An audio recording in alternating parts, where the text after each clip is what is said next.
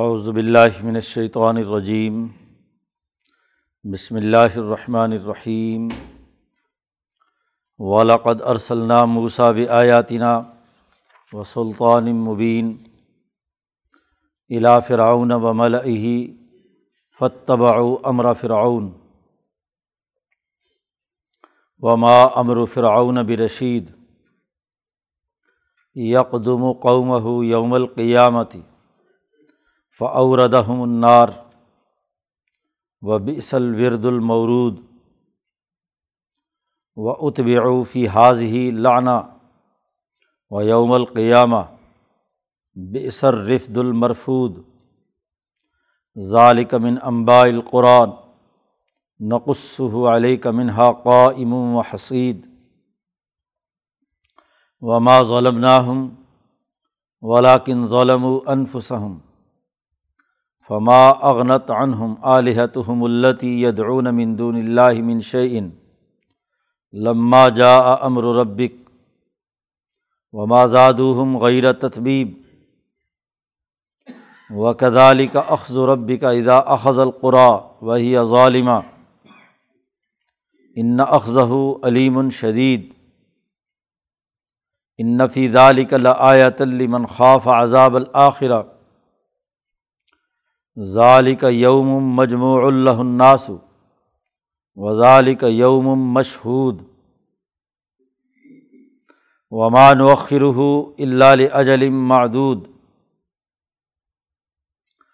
یوم یأتی لا تکلم نفس الا بإذنہ فمنہم شقی و سعید فَأَمَّا الَّذِينَ شَقُوا فَفِي النَّارِ لَهُمْ فِيهَا زَفِيرٌ وَشَهِيقٌ خَالِدِينَ فِيهَا مَا دَامَتِ السَّمَاوَاتُ وَالْأَرْضُ إِلَّا مَا شَاءَ رَبُّكَ إِنَّ رَبَّكَ فَعَّالٌ لِّمَا يُرِيدُ وَأَمَّا الَّذِينَ سُعِدُوا فَفِي الْجَنَّةِ خَالِدِينَ فِيهَا مَا دَامَتِ السَّمَاوَاتُ وَالْأَرْضُ إِلَّا مَا شَاءَ رَبُّكَ عطاء غیر مجزوز فلا تک فی مریۃ مما یعبد ہؤلاء ما یعبدون الا کما یعبد آباؤہم من قبل وإنا لموفوہم نصیبہم غیر منقوص صدق اللہ العظیم۔ سورۃ ہود کا یہ رکوع ہے۔ گزشتہ سورت میں انبیاء کے واقعات کا بیان چل رہا ہے۔ تمام انبیاء کے بیان کے بعد حضرت موسیٰ علیہ السلام کے واقعے کی طرف یہاں مختصر اشارہ ہے، مختصر طور پر اس کا تذکرہ کیا گیا ہے۔ سورۃ یونس میں اس پر تفصیلی بات چیت ہوئی تھی، تو جن کا اجمالی ذکر سورۃ یونس میں تھا ان کا یہاں اس سورت میں تفصیل بیان کی گئی، اور جو وہاں تفصیل میں تھا، تفصیل سے جس واقعے کو بیان کیا گیا تھا موسیٰ اور فرعون کا، اور فرعون کو دریائے نیل میں غرق کرنے کا، اس کا تذکرہ یہاں اختصار سے کیا جا رہا ہے۔ وَلَقَدْ أَرْسَلْنَا مُوسَىٰ بِآيَاتِنَا، ہم نے موسیٰ علیہ السلام کو بھیجا اپنی واضح نشانیاں اور آیات دے کر۔ وہ نشانیاں جن کے بارے میں خود قرآن نے پیچھے کہا ہے کہ تسع آیات بینات، کہ ہم نے نو نشانیاں ظاہر کی تھیں فرعون کے مقابلے پر۔ تو یہ آیات وہ ہیں جن سے فرعون کی قوم کو یکے بعد دیگرے ایسے عذاب میں مبتلا کیا گیا کہ اس سے ان کو توبہ کی توفیق پھر بھی نہیں ہوئی۔ کبھی فارسلنا علیہم الطوفان والجراد والقمل والضفادع والدم آیات مفصلات، قرآن نے پیچھے تفصیل بیان کی ہے نوویں پارے میں کہ ہم نے ان پہ طوفان بھیجا، جوؤں کا عذاب بھیجا، مینڈکوں کا عذاب بھیجا۔ ہر دفعہ وہ موسیٰ علیہ السلام سے کہتے کہ اپنے خدا سے دعا کر کے اس عذاب کو ٹال دو تو ہم تمہاری بات مان لیں گے، بنی اسرائیل کو چھوڑ دیں گے، آزادی دیں گے، لیکن باز نہیں آئے۔ تو یہ آیات ہم نے موسیٰ علیہ السلام کو دے کر بھیجا۔ ان میں ایک بہت بڑی جو اونچے درجے کی طاقت اور قوت کا جس نے مظاہرہ کیا، سلطان مبین، قرآن نے اس کا تذکرہ کیا ہے، وہ عصا ہے جسے اژدہا بنایا گیا، اور موسیٰ علیہ السلام کی جو سب سے بڑی طاقت اور قوت ظاہر ہوئی جادوگروں کے مقابلے میں، اس دور کی اتھارٹی اور صنعت جادوگری تھی، اور اس جادوگری کا توڑ موسیٰ علیہ السلام نے اپنے عصا کے ذریعے سے کیا۔ سلطان کہتے ہیں اس اتھارٹی اور حکومت کو جس کو لوگ تسلیم کرتے ہیں، تو جادوگری اس زمانے کا بہت بڑا سلطان سمجھا جاتا تھا۔ جو جادوگر ہوتا تھا اس کی بڑی عزت، خود فرعون نے بھی اس جادوگروں کی بڑی عزت اور افزائی کی، لیکن موسیٰ علیہ السلام کو جو عصا دیا گیا اور جادو کا توڑ دے کر اپنی طاقت بنوانے، اپنی اتھارٹی بنوانے کا جو ہم نے انہیں صلاحیت اور استعداد دی تھی، اس کا تذکرہ کیا کہ ہم نے موسیٰ علیہ السلام کو یہ دو چیزیں آیات دے دے کر بھیجا، اور سلطان مبین، واضح نشانی، سند، طاقت، قوت، الی فرعون، فرعون اور اس کے سرداروں کی طرف۔ اب بجائے لوگ موسیٰ علیہ السلام کی اتھارٹی کو مانتے، ان کی ہر بات رد ہو چکی، ان کی شکستگی اور کمزوری کا اندازہ اس سے لگائیں کہ جو بھی علامت ظاہر ہوتی تھی، طوفان کا عذاب آتا، مینڈکوں کا عذاب آتا، جوؤں کا عذاب آتا، تو فرعون کی طرف نہیں جاتے تھے، موسیٰ علیہ السلام کی طرف جاتے تھے، موسیٰ سے کہتے تھے کہ آپ اپنے خدا سے دعا کریں کہ یہ عذاب ختم کر دے۔ لئن کشفت عنا الرجز، اگر ہم سے یہ مصیبت دور کر دی تو ہم تمہاری بات مان لیں گے۔ تو جب لوگ حکومت وقت کی طرف دیکھنے کے بجائے اس کے مقابلے میں طاقت اور قوت کی طرف، اپنے مسائل کے حل کرنے کی طرف رجوع کریں، تو اس سے بڑی سلطنت اور کیا ہے؟ سلطنت اور حکومت یہی ہوتی ہے، حکومتیں اسی لیے بنتی ہیں۔ تو یہ تمام تر طاقت اور قوت دے کر فرعون اور اس کے سرداروں کی طرف بھیجا، لیکن وہ اتنی ظالم اور بیوقوف اور احمق قوم قرار دینا چاہیے اسے کہ اس کے باوجود فاتبعوا امر فرعون، وہ فرعون کی حکومت کی اتباع کرتے ہیں، اس کی بات مانتے ہیں۔ فائدہ اور نفع کی بات ہو تو موسیٰ علیہ السلام سے آ کر کہتے ہیں کہ جی دعا کر لو اپنے خدا سے، ہمارا خدا تو اب ناکارہ ہو گیا۔ فرعون بھی تو یہی دعویٰ کرتا تھا، انا ربکم الاعلیٰ، تو وہ ان کا کچھ کرتا بھی نہیں ہے، پھر بھی اسی کو خدا مان رہے ہیں، پھر بھی اسی کے احکامات کی پیروی کر رہے ہیں۔ حکومت ناقص اور ادھوری ہو چکی ہو، اس کی اتھارٹی چیلنج ہو چکی ہو، وہ کوئی عوام کے لیے کام بھی نہ کرے، اور پھر بھی بیوقوف عوام اسی حکومت اور اسی نظام کے اعلی کار رہیں، اس سے بڑی خرابی کی بات کیا ہے؟ حکومتیں جس مقصد کے لیے بنائی جاتی ہیں، امن و امان کو یقینی بنانے، معاشی خوشحالی پیدا کرنے، ان کے مسائل حل کرنے، اور حکومت یہ مسائل حل نہ کر رہی اور پھر بھی وہ اسی نظام سے چمٹے ہوئے ہوں، اس سے بڑی حماقت کیا ہے؟ تو قرآن نے کہا فاتبعوا امر فرعون، سلطان موسیٰ علیہ السلام کے پاس ہے، مسئلے حل کرانے کے لیے موسیٰ علیہ السلام کے پاس آتے ہیں، موسیٰ علیہ السلام سے کہتے ہیں کہ وہ دعا مانگے تو ہمارے مسئلے حل ہو جائیں گے، لیکن پیروی کس کی کر رہے ہیں؟ فرعون کی، فاتبعوا امر فرعون۔ حالانکہ وما امر فرعون برشید، فرعون کی حکومت کوئی نیک حکومت، اچھی حکومت نہیں تھی، ظالم تھی۔ تو عجیب لوگ ہیں کہ ظالم حکومت ہے، اس کا کوئی نیک چلن نہیں، کوئی اس کا صحیح طریقہ کار نہیں، پھر بھی اسی نظام سے چمٹے ہوئے ہیں، ووٹ اسی کو دیں گے، نوٹ بھی اسی کو دیں گے۔ اس سے بڑی ذہنی غلامی اور کیا ہوگی؟ صاف طور پر اللہ نے کہہ دیا وما امر فرعون برشید، فرعون کی حکومت کچھ کام کی نہیں تھی۔ حضرت شیخ الہند نے ترجمہ رشید کا کیا کہ حکومت اور اس کی بات کسی کام کی نہیں، پھر بھی اس کے پیچھے لگے ہوئے، چلو کوئی فائدہ ہو رہا ہو تو بات بھی ہے۔ قرآن حکیم کہتا ہے اچھا اگر یہ دنیا میں ان کی یہ حرکت ہے تو جو دنیا میں ایسے ظالم سسٹم اور ظالم حکمرانوں کے ساتھ رہتا ہے، قیامت کے دن بھی وہ اسی لیڈر کے ساتھ ہوں گے۔ یقدم قومہ یوم القیامتی، وہ فرعون اپنی قوم کے آگے آگے چلے گا قیامت کے دن، وہ امام ہوگا۔ قرآن نے دوسری جگہ پر کہا یوم ندعو کل اناس بامامہم، ہم قیامت کے دن تمام لوگوں کو ان کے اماموں کے ساتھ اٹھائیں گے۔ جو ان تمام تر خرابیوں کے باوجود ظالم حکمرانوں کے ایجنٹ بنتے ہیں، ان کے لیے نعرے لگاتے ہیں، جلوس نکالتے ہیں، دھرنے دیتے ہیں، ان کے لیے نوٹ اور ووٹ دیتے ہیں، تو قیامت کے دن بھی ان کا حشر انہی کے ساتھ ہوگا، وہاں بھی یہی لیڈر ہوں گے۔ تو فَأَوْرَدَهُمُ النَّارِ، ایسا ظالم لیڈر تو ان کو جہنم میں پہنچائے گا، ان کو آگ میں کے اندر ڈلوائے گا، کیونکہ لیڈر جہاں جائے گا وہیں ساری قوم جائے گی۔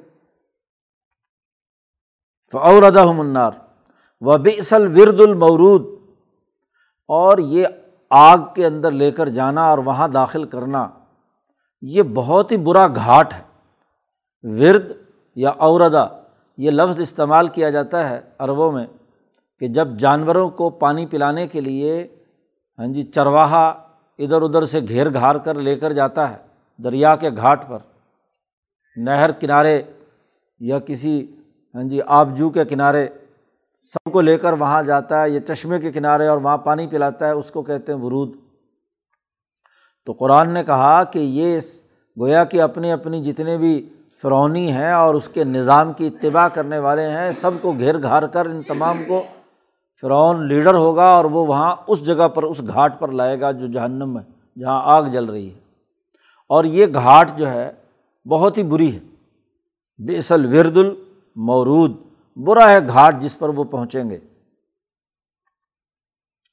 وَأُتْبِعُوا فِي هَٰذِهِ لَعْنَةً، یہی نہیں بلکہ ان کے اوپر اس دنیا میں بھی لعنت ہے، فرعون پر ہاں جی اور اس کی جماعت پر، ایسے لوگوں پر جو ظالم حکمرانوں کے پیچھے پھر بھی چلتے ہیں، ان پر دنیا کی لعنت ہے۔ اور دنیا کی لعنت کیا ہوتی ہے؟ مولانا سندھی کہتے ہیں جب کسی قوم پر لعنت آتی ہے تو سیاسی غلامی اور معاشی بربادی ہوتی ہے، وہ معاشی طور پر بھوک اور افلاس کی حالت میں ہوتے ہیں، اور سیاسی طور پر بد امنی، عدم استحکام، غلامی، پستی کی حالت میں ہوتے ہیں۔ اس سے بڑھ کر اور کوئی لعنت نہیں ہوتی۔ تو ان کے اوپر دنیا میں بھی لعنت ہے جن جن لوگوں نے فرعون کی اتباع کی، اور وہ یوم القیامہ، اور قیامت کے دن بھی لعنت ہے۔ یہاں اسی فرعون کی قیادت میں سارا کے سارے یہ فرعونی دریائے نیل میں غرق ہوئے، یہ بھی تو گھاٹ تھا نا، اسی کی طرف اشارہ کیا ہے۔ دریائے نیل کے گھاٹ پر جہاں موسیٰ علیہ السلام نکلے تو اس نے کہا چلو یہ نکل رہے ہیں تو ہم بھی نکل ہی جائیں گے، اس گھاٹ پر لے جا کر پوری قوم کو ڈبو دیا، غرق کروا دیا۔ اور آخرت میں بھی ایسے ہی ہوگا کہ ان کو لے جا کر آگ میں ڈلوا دے گا، تو قیامت کے دن بھی یہی ہوگا۔ بئس الرفد المرفود، برا ہے وہ انعام جو ان کو دیا گیا ہے۔ طنز کیا ہے قرآن نے یہاں کہ جب ظالم حکمرانوں اور جاہل لیڈروں کے پیچھے عوام چلتے ہیں، ان کی اتباع کرتے ہیں، تو ان کی طرف سے ان کو جو گفٹ دیا جاتا ہے، انعام دیا جاتا ہے، وہ آگ کا ہے۔ تو یہ جہنم کا گفٹ دینا، ہاں جی جہنم کا ان کو انعام دینا، جی المرفوض جو ان کو دیا گیا ہے، رفت انعام کو، گفٹ کو، تحفے کو، یہ جو آگ کا تحفہ انہوں نے دیا ہے فرعون نے، یہ بہت ہی برا ہے۔ یہ واقعہ اختصار کے ساتھ یہاں بیان کیا تین چار آیات میں، اور یہ اتنی جامع اور نپے تلی آیات ہیں کہ تمام فرعونی نظام کے اوپر ایک بہت بڑا تحلیل و تجزیہ ہے، اور ان کی نتائج کو واضح طور پر سمیٹ دیا گیا ان آیات میں۔ اب یہ تمام واقعات بیان ہو چکے تو قرآن کہتا ہے ذالک من انباء القریٰ، یہ بستیوں کے کچھ حالات ہیں۔ من من انباء القریٰ،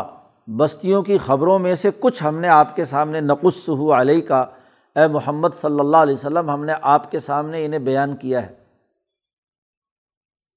منہا قائم و حسید، ان بستیوں میں سے کچھ تو نشان عبرت کے طور پر ابھی کھڑی ہیں یہ عاد و ثمود اور مدائن صالح اور ومنہا حسید، اور بعض ایسی ہیں کہ جو جڑ سے تباہ و برباد کر کے کاٹ کر پھینک دی گئی ہیں، ان کا نام و نشان تک اس کرۂ ارض پر باقی نہیں بچا۔ تو کچھ نہ کچھ نشانیاں باقی ہیں جی، آنے جانے والے لوگوں کو دیکھنے کے لیے کہ کتنے محلات بنائے تھے، کتنی کوٹھیاں بنائی تھیں۔ یا فرعون ہے تو وہ آج بھی محفوظ ہے، اس کی نعش الیوم ننجی کا ببدنک لتکون لمن خلفک آیا۔ تو فراعین مصر جو ہیں وہ نشان عبرت کے طور پر وہ بھی قائمن قائم ہے، اور ان میں سے کچھ ایسی ہیں جو صفحہ ہستی سے مٹا دی گئی۔ تو ان تمام بستیوں کا قصہ ہم نے آپ کے سامنے بیان کیا ہے، آپ نے اس پورے قصے میں دیکھ لیا کہ وما ظلمناہم، ہم نے ان پر کوئی ظلم نہیں کیا، کوئی ہم نے ان پر زیادتی نہیں کی، ہم نے تو ہر ممکن کوشش کر کے ان کو دعوت دی۔ انبیاء نے مصیبتیں اٹھائیں، مشقتیں برداشت کیں، نوح علیہ السلام نے ساڑھے نو سو سال ان کو دعوت دی، تبلیغ کی، سب کچھ ہوا، ہم نے ان پر ظلم نہیں کیا۔ ولاکن ظلموا انفسہم، انہوں نے خود اپنے اوپر ظلم کیا ہے۔ فما اغنت عنہم آلہتہم، اور جب اللہ کو چھوڑ کر فرعون جیسے ادھر ادھر خدا بنائے، ان کی باتیں مانتے رہے، سامراجی طاغوتی قوتوں کے آلہ کار رہے، تو ان کے خداؤں نے ان کو کوئی فائدہ نہیں پہنچایا۔ جن کو خدا سمجھ کر، جن کو اپنی دیہات کا خدا دے خدایا سمجھتے تھے، جسے اپنی سیاست کے فرعون سمجھتے تھے، ان کو انہوں نے ان کو کوئی فائدہ نفع، نہ دنیا کا فائدہ پہنچایا اور نہ آخرت کا فائدہ پہنچایا۔ اللتی یدعون من دون اللہ من شیء، وہ خدا جو انہوں نے اللہ کو چھوڑ کر بنائے ہوئے تھے، وہ ان کو کوئی نفع پہنچانے والے نہیں ہیں۔ من شیء، ایک معمولی سا بھی فائدہ، چلو کوئی معمولی سا فائدہ تو ہو، وہ بھی نہیں پہنچا سکے۔ کب؟ لما جاء امر ربک، جب تیرے رب کا حکم ان پر عذاب کا آیا تو کوئی بھی ان کو نہیں فائدہ پہنچا سکا۔ حتیٰ کہ اگر نبی نے بھی سفارش کی اور رحم کی بات کی تو نبی کی بات بھی رد کر دی گئی۔ جیسے لوط علیہ السلام کی قوم پر عذاب آ رہا، فرشتے بھیج دیے گئے، اور جب ابراہیم سے انہوں نے کہا کہ ہم لوط علیہ السلام کی قوم پر عذاب کے لیے آئے ہیں، تو یجادلونا فی قوم لوط، تو ابراہیم ہم سے جھگڑنے لگے لوط کی قوم کے بارے میں۔ تو ہم نے کہا کہ یہ واپس نہیں ہو سکتا، اب حکم آرڈر ہو چکا، اب فرشتے عذاب کے چل پڑے، اب تمہاری بات بھی نہیں مانی جائے گی۔ امام انسانیت، رحم دل، اور اس کی وجہ بھی بیان کر دی اللہ نے کہ ان ابراہیم لأواہ حلیم، بڑے بردبار اور نرم دل تھے، ہاں جی، تو اس لیے ابراہیم سفارش کر رہے تھے تو اللہ نے ان کی سفارش بھی قبول نہیں کی۔ جب اللہ کا حکم آ جاتا ہے تو دنیا کی کوئی طاقت، نبی بھی اس عذاب کو نہیں روک سکتا۔ وما زادوہم غیر تتبیب، اور ان کے اس ظلم نے ان کے لیے سوائے ہلاکت اور تباہی کی اور کسی چیز کا اضافہ نہیں کیا۔ ان کے حکمرانوں نے، ان کے لیڈروں نے، جن کے پیچھے چلتے رہے، جن خداؤں کو یہ مانتے رہے، جن کی غلامیاں کرتے رہے، تو ان انہوں نے ان کو کوئی فائدہ نہیں پہنچایا۔ قرآن کہتا ہے وَكَذَلِكَ، یہ ہم نے پیچھے والے واقعات اس لیے بیان کیے ہیں تاکہ ہم قانون بتلائیں ان مکے والوں کو، ابو جہل، عتبہ، شیبہ کو۔ مکی صورت ہے، ہم یہ قانون بتانا چاہتے ہیں کہ وَكَذَلِكَ أَخْذُ رَبِّكَ إِذَا أَخَذَ الْقُرَى وَهِيَ ظَالِمَةٌ، ایسے ہی تیرے رب کی پکڑ ہوتی ہے جب وہ کسی بستی کو پکڑ میں لاتا ہے اس حالت میں کہ وہ ظالم ہوتے ہیں۔ ظالم بستیوں، ظالم ملکوں اور قوموں اور حکمرانوں کے خلاف اللہ کی ایسی پکڑ ہوتی ہے، اسی طریقے سے انہیں پکڑتا ہے۔ ظلم بات بیان کی، وہی ظالمہ، وہ جو ظلم کرتے رہے، تو تم بھی ظالم ہو، باز آ جاؤ۔ جیسے پچھلی قوموں پر عذاب آیا ہے ایسی اللہ کی پکڑ بڑی شدید ہے، تمہیں بھی اپنی گرفت میں نہ لے لے۔ تو مکے کے ظالموں، بلکہ جہاں جب تک یہ قرآن پاک اس دنیا میں موجود ہے ہر ایک ظالم کو وارننگ دے دی کہ وَكَذَلِكَ أَخْذُ رَبِّكَ إِذَا أَخَذَ الْقُرَى وَهِيَ ظَالِمَةٌ، اللہ تبھی پکڑتا ہے کسی قوم کو جب وہ ظالم ہوتی ہے، تو نظام ظلم اللہ کے عذاب کا سبب ہوتا ہے۔ اس لیے حضرت علی رضی اللہ تعالیٰ عنہ نے فرمایا الملک یبقی مع الکفر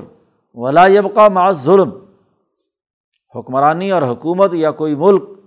کفر کے باوجود باقی رہ سکتا ہے لیکن ظلم کے ساتھ باقی نہیں رہ سکتا۔ تو نظام ظلم کسی سوسائٹی کے لیے دنیاوی اور اخروی دونوں تباہی کا باعث ہوتا ہے، اللہ کی پکڑ میں آتے ہیں وہ لوگ۔ کافر ہے تو اللہ تعالیٰ اسے روٹی روزی دنیا میں تو ضرور دیتا ہے، اگر ظالم نہیں ہے دنیا میں اس کو رزق ضرور دیتا ہے، لیکن کفر کی سزا مرنے کے بعد تو ضرور ملے گی کہ اللہ کا اس نے انکار کیا۔ لیکن ظالم ہے تو اللہ پاک اس کی پکڑ دنیا میں بھی کرتا ہے، دنیا میں بھی اسے عذاب دیتا ہے۔ اِنَّ أَخْذَهُ عَلِيمٌ شَدِيدٌ، بے شک اللہ کی پکڑ بڑی دردناک ہے اور بڑی شدید ہے۔ یہ کسی انسان کی پکڑ نہیں کہ ہاتھ پکڑا تو کوئی چھڑا کر بھاگ گیا، جی کسی کو پکڑا تو جیل توڑ کر بھاگ گیا، ایسا نہیں ہے، یہ اللہ کی پکڑ ہے اور اللہ کی پکڑ بڑی دردناک ہوتی ہے، خاص طور پر ظالموں کے لیے، اور بڑی سخت اور شدید ہوتی ہے۔ مکے والوں کو تنبیہ کی جا رہی ہے، ان فی ذلک لآیہ،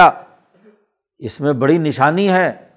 عبرت کی بڑی بات ہے، یہ سارے واقعات جو ہم نے بیان کیے اور ہم نے یہ جو قانون بیان کیا، لیکن یہ نشانی ان کے لیے ہے جو آخرت کے عذاب سے ڈرتے ہیں۔ آخرت کا خوف جن پر ہے، مستقبل کے بارے میں جو سوچتے ہیں کہ ہم نے یہ ظلم کیا تو دنیا میں پکڑ ہوگی،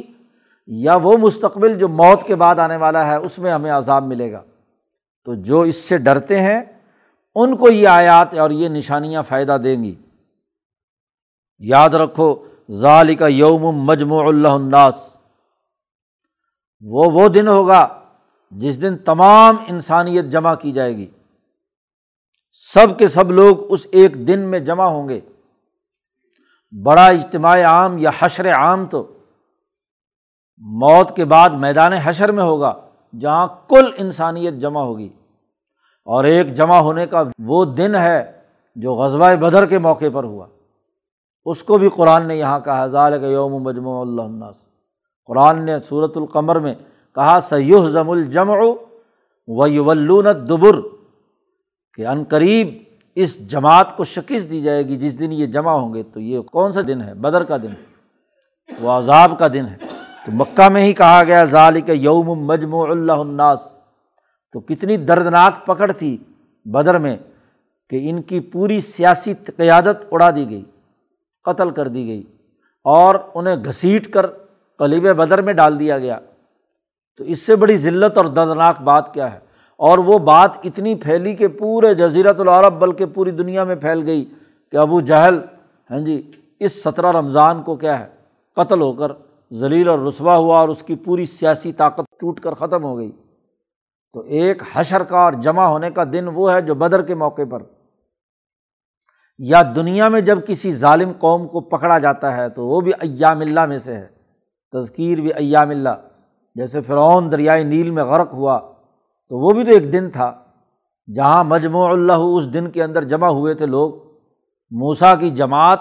کی اجتماعیت پار کر گئی اور فرعون کی پوری کی پوری جماعت دریائے نیل میں غرق ہو گئی۔ وذالک یوم مشہود، اور وہ دن ہے جس میں ہر آدمی کو حاضر ہونا ہے۔ جہاں کسی بستی کا معاملہ ہے، کسی ملک کا معاملہ ہے، تو وہاں کے لوگوں کو حاضر ہونا ہے، فرعون اور اس کے ظالم کوئی بھی نہیں بچے گا۔ جو لوگ بھی بدر کے اندر قتل ہوئے جی، وہ تمام کے تمام وہ تھے کہ جو اس قتل سے بھاگنا چاہتے تھے۔ امیہ ابن خلف کا واقعہ بخاری میں موجود ہے، بھاگنا چاہتا تھا، اس کو پہلے سے پتہ چل گیا تھا، حضور نے بتلا دیا تھا سعد ابن معاذ نے کہ حضور نے فرمایا ہے کہ تم قتل ہو گئے صحرا کے اندر، وہ نکلنا نہیں چاہتا تھا، لیکن گھسیٹ کر لایا گیا اس کو وہاں۔ اس دور کا فرعون ابو جہل خود اس کو گھر سے لے کر گیا کہ تیرے جیسا مالدار آدمی اور سردار وہ نہیں نکلے گا تو باقی قریش کیسے نکلیں گے لڑنے کے لیے، اور وہ وہاں قتل ہوا۔ تو دنیا میں بھی یہ مشہود ہے، اور آخرت میں جو حشر عام ہے پوری دنیا کا حشر ہے، وہاں بھی ہر ظالم متکبر جو ہے وہ جمع ہوگا، حاضر ہوگا، اور اس کو وہاں پر کیا ہے، سزا یا جزا کے مرحلوں سے گزرنا ہے۔ اور یاد رکھو وَمَا نُؤَخِّرُهُ إِلَّا لِأَجَلٍ مَّعْدُودٍ، ہم جو تاخیر کرتے ہیں وہ بھی ایک مقررہ مدت، ہم نے ڈیٹ فکس کی ہوئی ہے۔ سترہ رمضان ہاں جی سن دو ہجری ہم نے ان کے مکے والوں کے سرداروں کے عذاب کی تاریخ مقرر کر رکھی ہے، اس سے آگے پیچھے نہیں ہوگا۔ اسی طریقے سے حشر کے میدان کے لیے جو وقت مقرر کیا ہوا ہے، وہاں ہر آدمی کو اس طے شدہ شیڈول کے مطابق وہاں پہنچنا ہے، اور دنیا میں جو ظالم ظلم کرتے ہیں تو ان ظلم ظالموں کے لیے جو عذاب کا دن ہم نے مقرر کیا ہوا ہے وہ ضرور آ کر رہے گا۔ یوم یاتی، جب وہ حشر کا میدان دن آئے گا تو لا تکلم نفس الا باذنہ،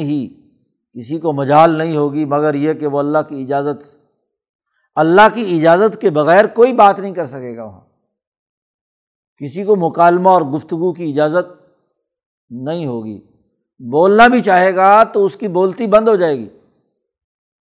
ابو جہل جب زمین پر گرا اور بولنا چاہتا ہے کہ او قریشیوں کوئی طاقتور آدمی مجھے مارتا، یہ غریب کے دو بچے جو ہیں کاشتکاروں کے، انہوں نے میری گردن اتار دی جی، تو بولنے کی بھی اجازت نہیں ہے۔ تو آخرت میں تو سوال ہی پیدا نہیں ہوتا کہ وہاں اللہ کا غضب براہ راست اللہ کے دربار میں حاضری، اور وہاں کوئی آدمی اس کی اجازت کے بغیر گفتگو کر سکے۔ وہاں تو عالم یہ ہوگا کہ نبی بھی اللہ کی اجازت کے بغیر گفتگو کرنے کی ان کے اندر بھی مجال نہیں ہوگی۔ آدم سے لے کر عیسیٰ علیہ السلام تک تمام انبیاء ربی ربی ربی کا اعلان کر کے اس بات سے برات کر لیں گے کہ بھئی ہم اللہ کے حضور میں بات نہیں کر سکتے، جاؤ محمد صلی اللہ علیہ وسلم کے پاس۔ اور نبی اکرم صلی اللہ علیہ وسلم بھی فرماتے ہیں کہ مجھے آج بھی نہیں معلوم کہ میں نے وہ کیا دعائیں پڑھنی ہیں، اس وقت کن الفاظ کے ساتھ میں نے اللہ کی حمد و ثنا بیان کر کے درخواست پیش کرنی ہے، وہ اسی وقت اللہ پاک میرے قلب میں القاء کریں گے۔ تو اللہ کی اجازت ہوگی نا، کسی کو درخواست پیش کرنے کی اجازت دی جائے کہ تم درخواست پیش کر سکتے ہو تو یہ بھی تو اجازت ہوتی ہے نا، ورنہ اگر حکمران کہے کہ جی تم درخواست بھی پیش نہیں کر سکتے، عدالت کہے کہ تم مثل کا حصہ کوئی درخواست نہیں بنا سکتے، تو بنائی جا سکتی ہے نہیں۔ تو بِإِذْنِهِ، اللہ کی اجازت کے بغیر کسی انسانی نفس کو وہاں پر بولنے کی جرت نہیں ہوگی۔ پھر ہوگا کیا، فَمِنْهُمْ شَقِيٌّ وَسَعِيدٌ، ان میں سے کچھ تو بدبخت ہوں گے اور کچھ نیک بخت ہوں گے۔ بدر کا مارکہ ہے تو ایک طرف شقی ہے اور ایک طرف سعید ہے، شقی و سعید۔ قیامت کا میدان ہے تو ایک طرف بدبخت ہیں اور ایک طرف سعید ہے، نیک بخت ہے۔ فَأَمَّا الَّذِينَ شَقُوا فَفِي النَّارِ، وہ لوگ جو بدبخت ہیں وہ جہنم میں جائیں گے۔ حضور صلی اللہ علیہ وسلم نے فرمایا تھا کہ جو لوگ قبر میں جاتے ہیں تو یہ قبر جو ہے یا تو جہنم کے ٹکڑوں میں سے ایک ٹکڑا ہے یا جنت کے باغوں میں سے ایک باغ ہے جی۔ جو ظالم اور شقی اور بدبخت ہیں اسے حفرۃ من النار کہا ہے۔ چنانچہ یہ بدر کے ستر بڑے بڑے سردار جو قلیب بدر میں ڈالے گئے، بدر کے گڑھے میں، تو یہ حفرۃ من النار تھا، تبھی تو اس کے کنارے کھڑے ہو کر حضور نے ان سے مکالمہ کیا۔ ففی النار لہم فیہا زفیر و شہیق، وہ اس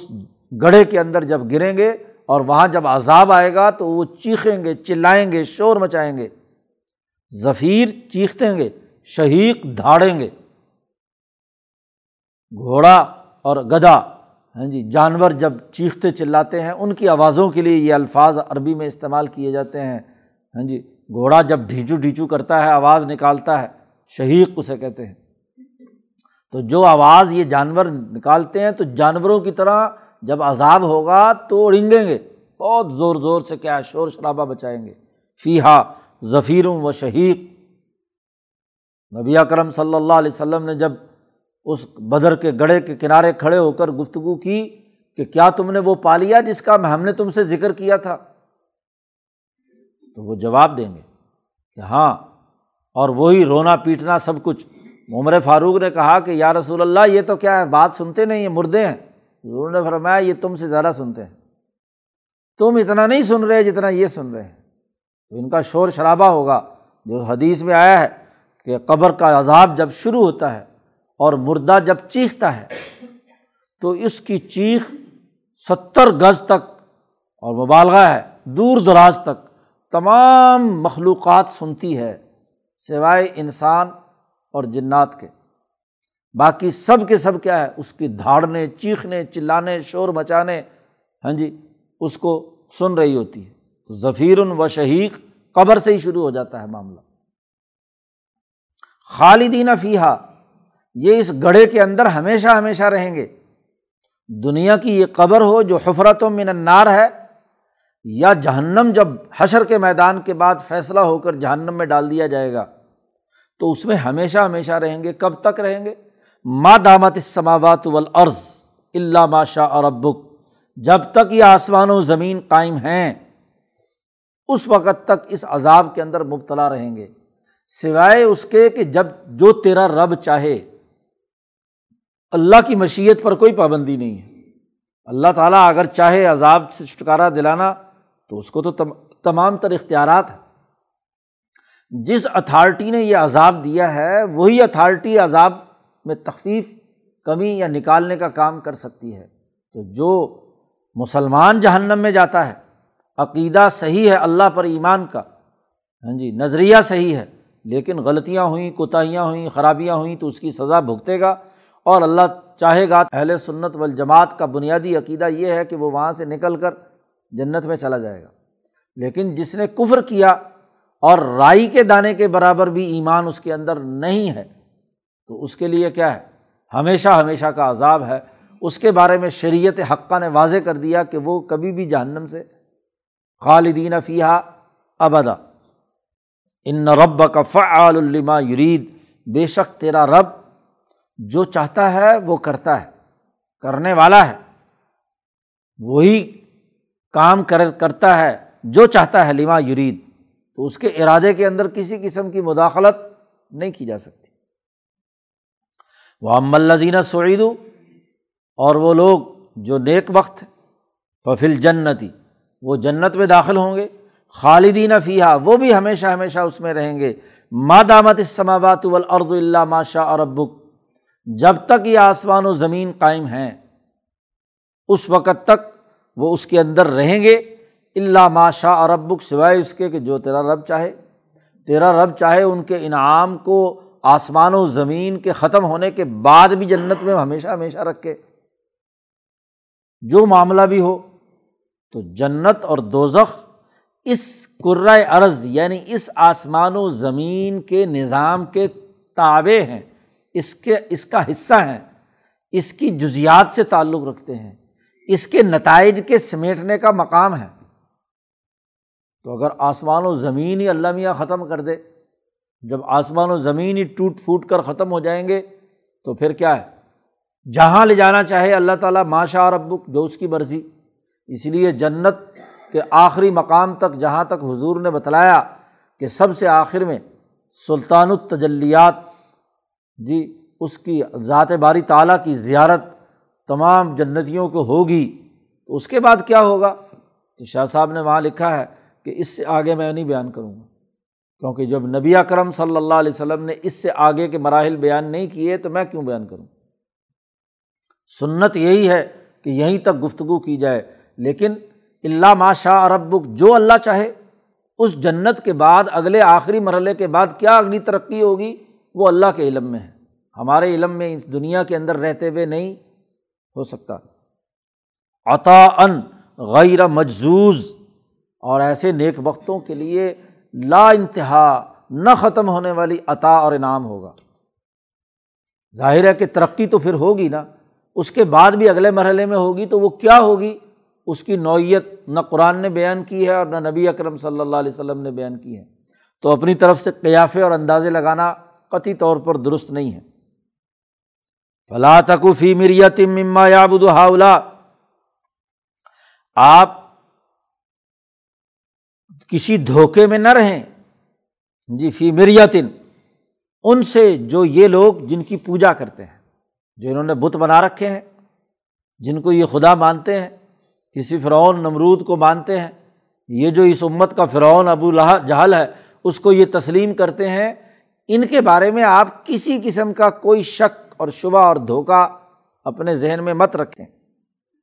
ما یعبدون الا کما یعبد آباؤہم من قبل، اور یہ جو غلامی کر رہے ہیں یہ تو دراصل وہی ہے جو ان کے آباء و اجداد اس سے پہلے غلامی کرتے آئے ہیں، عبادتیں کرتے آئے ہیں، اس لیے یہ دھوکہ ہے، اور اس دھوکے کے پیچھے آپ کسی قسم کا شک و شبہ کا اظہار مت کریں۔ وَإِنَّا لَمُوَفُّوهُمْ نَصِيبَهُمْ غَيْرَ مَنْقُوصٍ، اور ہم ان کو پورا پورا بدلہ دیں گے جس میں کوئی کمی اور کوتاہی نہیں ہوگی۔ اس لیے آپ ڈٹ کر اپنی دعوت دیں، اگلے رکوع میں اسی لیے واضح طور پر کہہ دیا کہ فاستقم کما امرتا، سزا دینا اور جزا دینا یہ ہمارا کام ہے، آپ اپنے نظریے، اپنے فکر، اپنے سوچ پر ڈٹے رہیے، استقامت کے ساتھ آگے بڑھیے، دنیا مانے یا نہ مانے، آپ کسی دھوکے میں مبتلا نہ ہوں۔ ان کو جہاں تک سزا و جزا کا معاملہ ہے وہ ہم جانیں اور ہمارا کام جانیں،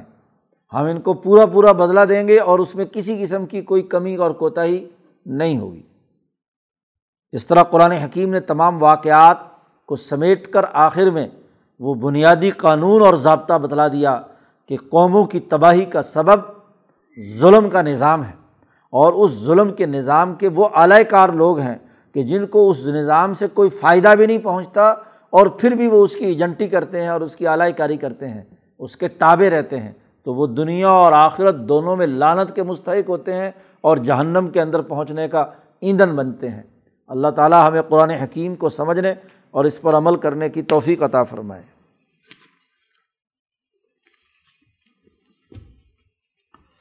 اللہ